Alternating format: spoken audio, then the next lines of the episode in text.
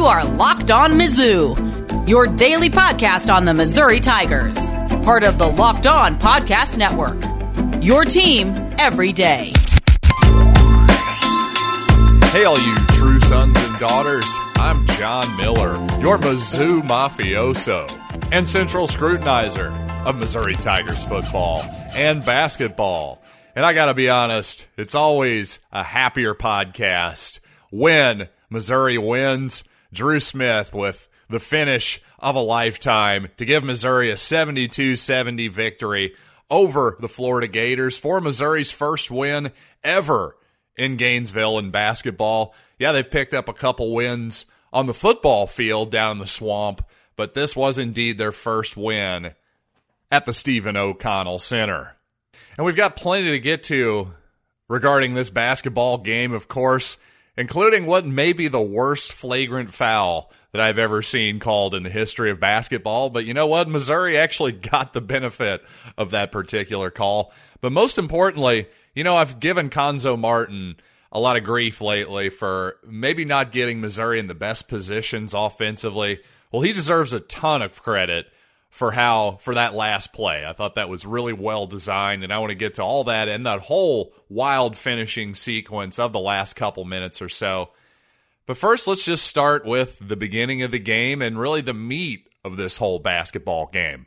Now, first of all, Xavier Pinson has just got to be the perfect encapsulation of this entire team.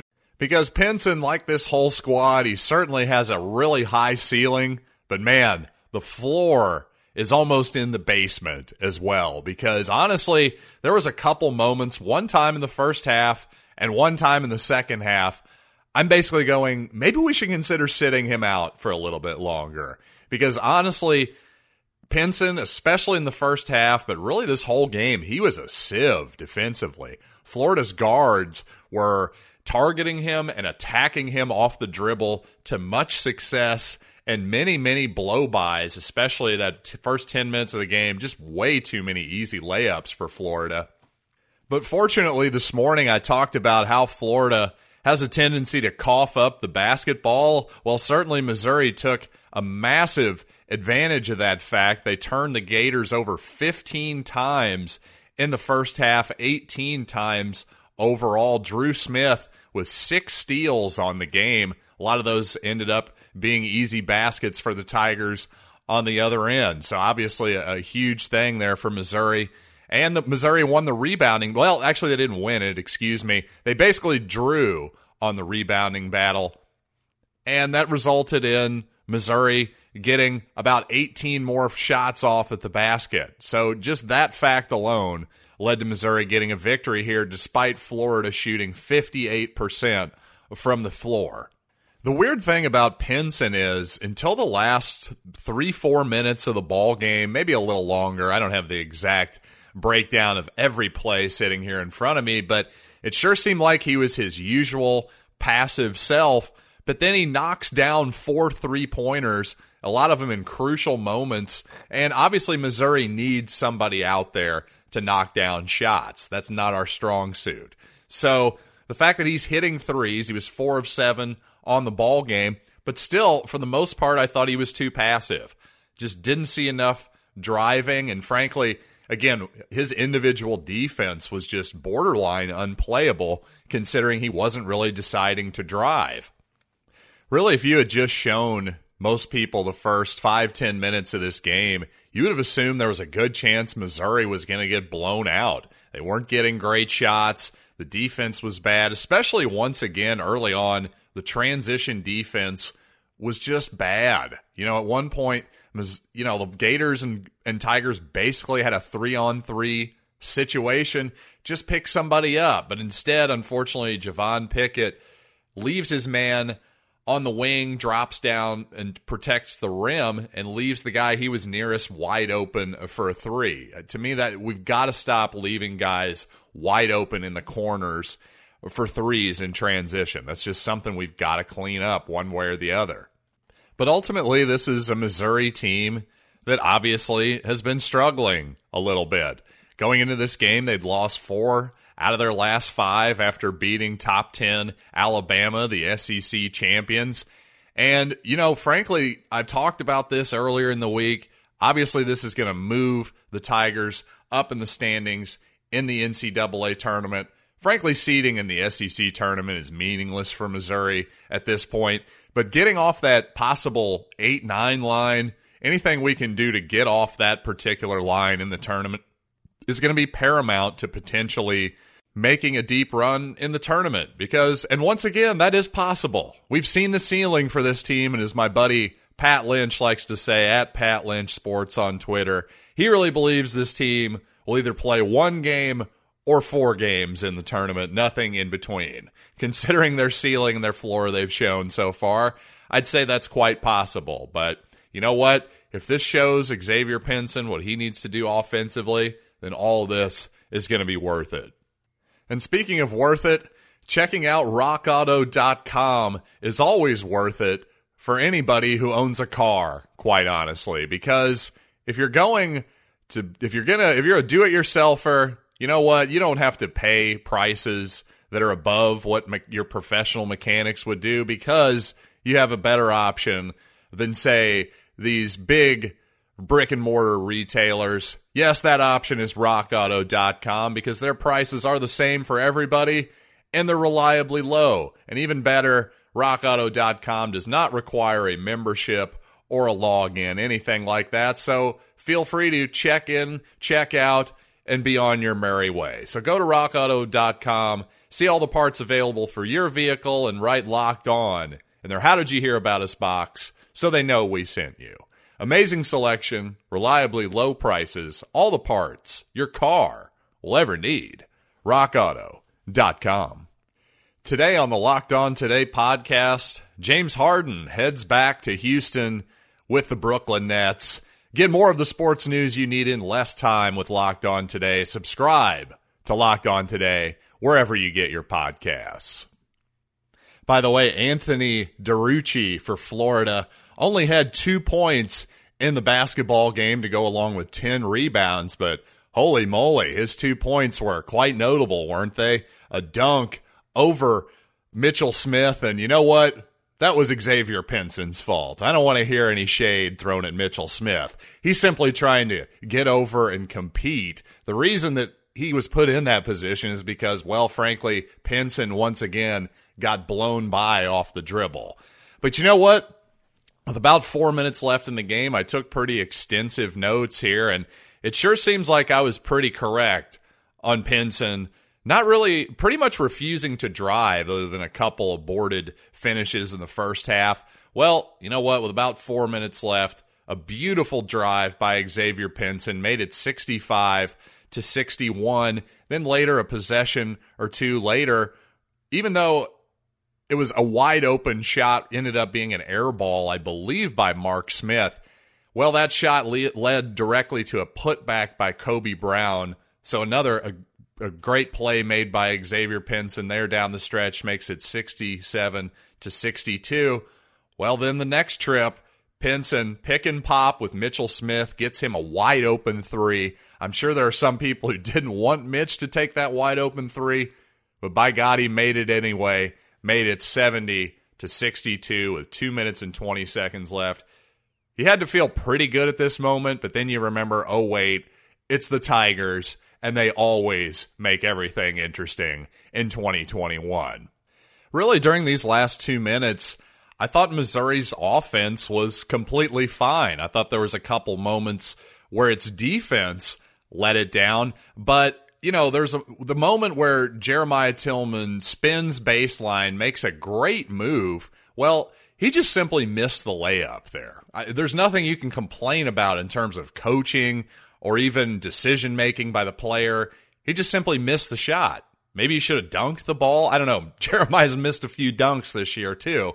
But regardless, that's a shot he's going to make 98% of the time. But unfortunately, he missed got caught a little flat footed. I think he was stunned that he missed because, well, Colin Castleton, who was really quiet in the ball game, ends up beating him down court for a dunk. Now it's four now it's a four point game suddenly with a buck forty left. Then next time down the court again, another good offensive possession. Dru drives the ball, gets Pinson a wide open three. He just simply missed it.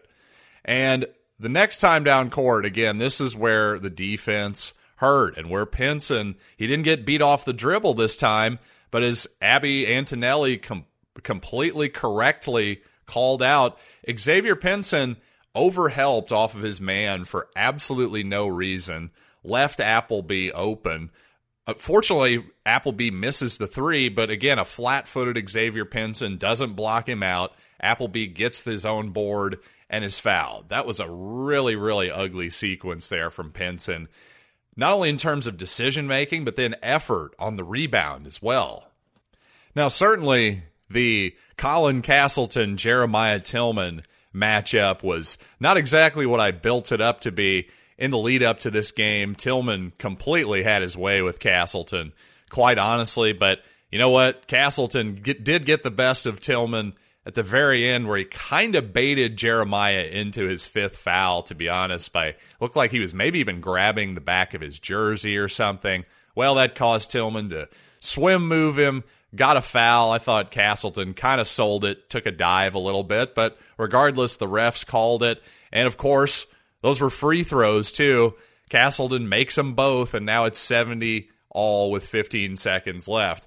And, you know, probably was a foul. The deal is that's the kind of play I think Tilmon just got frustrated there, and that's normally this season Tilmon has been able to avoid those types of frustration fouls, but unfortunately he had one there, and it was at a really truly awful moment because not only did that foul him out of the game, it let Florida, a good free throw shooter in Castleton, go in the double bonus and tie the game. That's just that was a real bad play by Tilmon, unfortunately.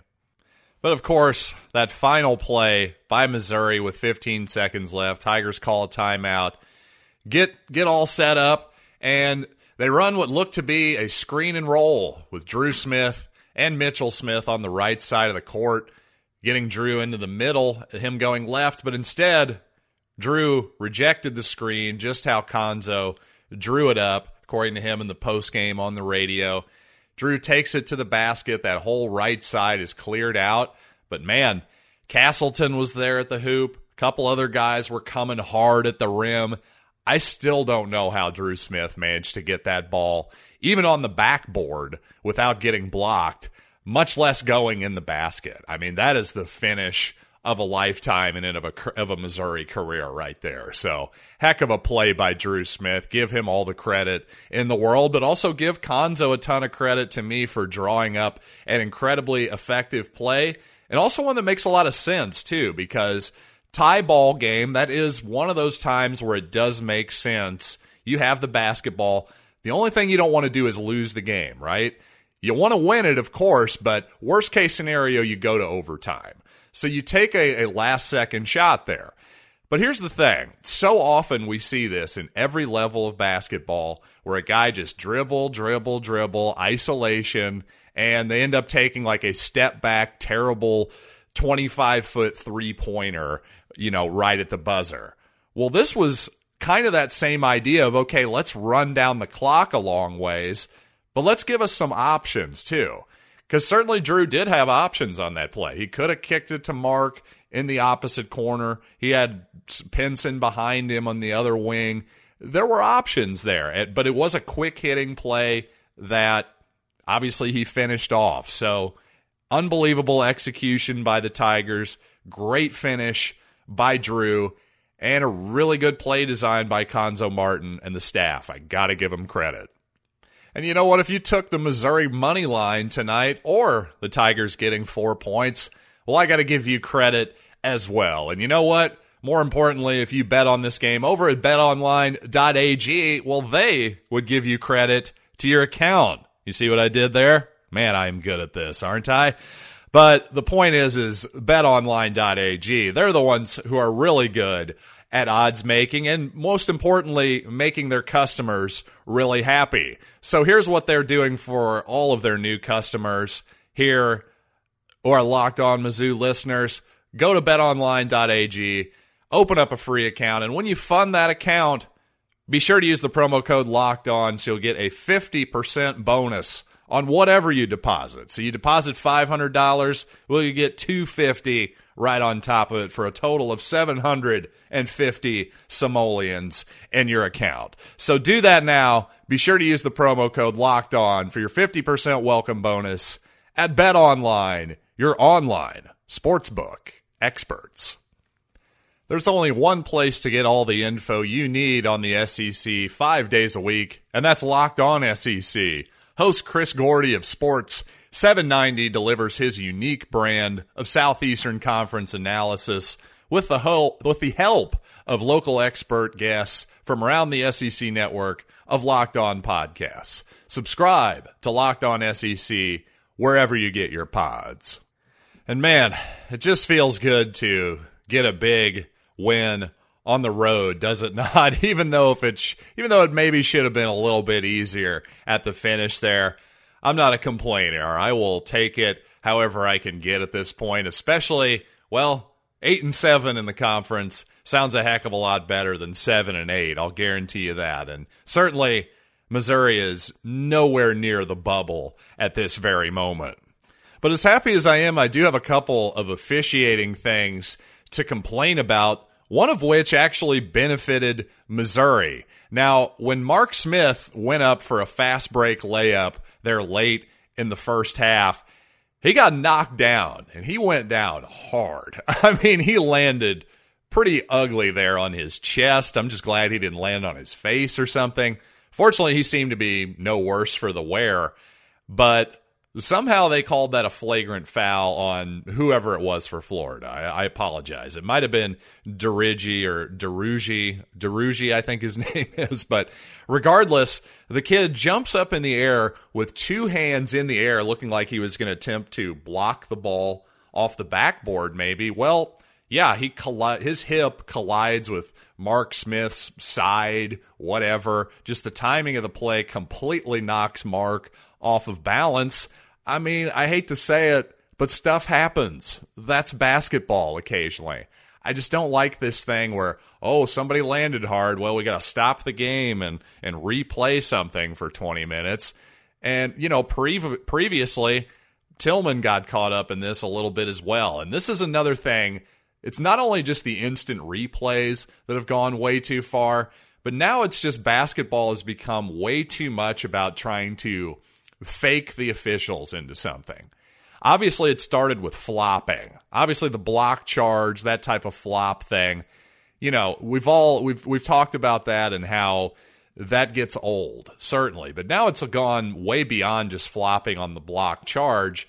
Now, as you saw tonight, number 33 for Florida, well, he may have gotten a slight arm up into the you know a forearm or something into his chin or something. I, I don't know. It may have there may have been some contact there, but the guy is acting like Jeremiah Tilmon threw a forearm shiver into his throat. And he's then later seen on the bench laughing with one of his teammates, like, boy, we just got away with one there. Now, fortunately, the officials were smart enough not to fall for that on replay, but I'm just so tired of every basketball game. This is college and NBA. The, the Suns Lakers game was a joke last night with this, by the way. Just so much replay that is totally unnecessary. And quite honestly, if you're going to replay that Mark Smith flagrant foul and not overturn it, you're going to call that a flagrant foul. What are we even doing here? If we're not going to get the fa- if we're not going to get the calls right, then let's not delay the game. I'm all for replay in when it's quick and when it's decisive, like it's done in professional tennis, quite honestly. So leave that kind of stuff. Hey, replay, see if a guy's foot is on the line in a timeout, give him a three, give him a two. I'm all fine with that. But other, otherwise, I'm completely out on replay because while the promise of replay is they'll get all the calls right, that's not really happening. And on top of that, it's actually ruining what is the real point of this of this endeavor, and that's entertainment. So you know what? Enough. But you know what? Really, enough complaining. That was a heck of a victory for your Missouri Tigers. And, well, we even survived what was a, a, somewhat premature gator chomp, a taunting gator chomp by Mark Smith with 0.7 seconds left. We were even able to survive that bit of jinxing. So it must have must have been meant to be, and who knows, maybe a nice March run is meant to be for this team as well. I'd certainly like to see it. I hope to see some of you out on senior day this Saturday against LSU. I will certainly be there.